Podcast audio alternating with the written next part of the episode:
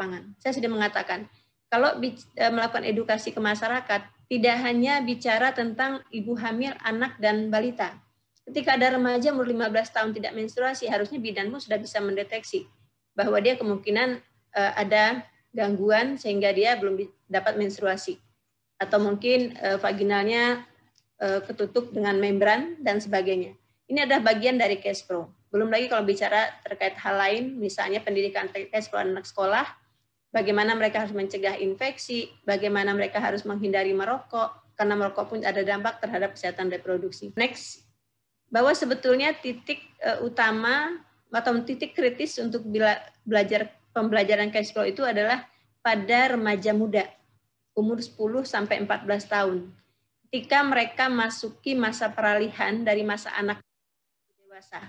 Sementara mungkin lima belas tahun sampai sembilan belas tahun, biasanya mereka anak-anak ini sudah mulai lepas dari orang tua.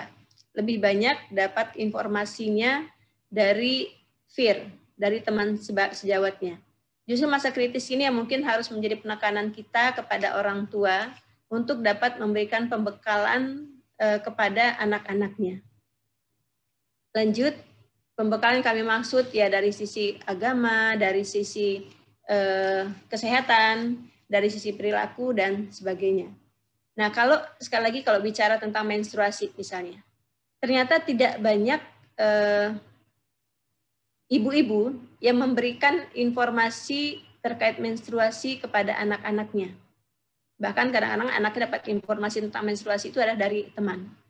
Ini sebagai hal yang juga eh, perlu kita berikan informasi kepada keluarga, bahwa memang Kespro itu adalah satu hal yang tidak boleh tabu dibahas dalam keluarga.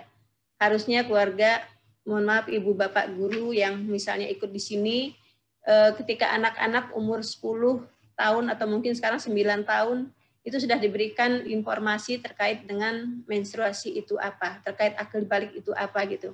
Sehingga anak-anak remaja kita tahu, paham, dan eh, bisa memahami dampak dari Kespro yang menyimpang.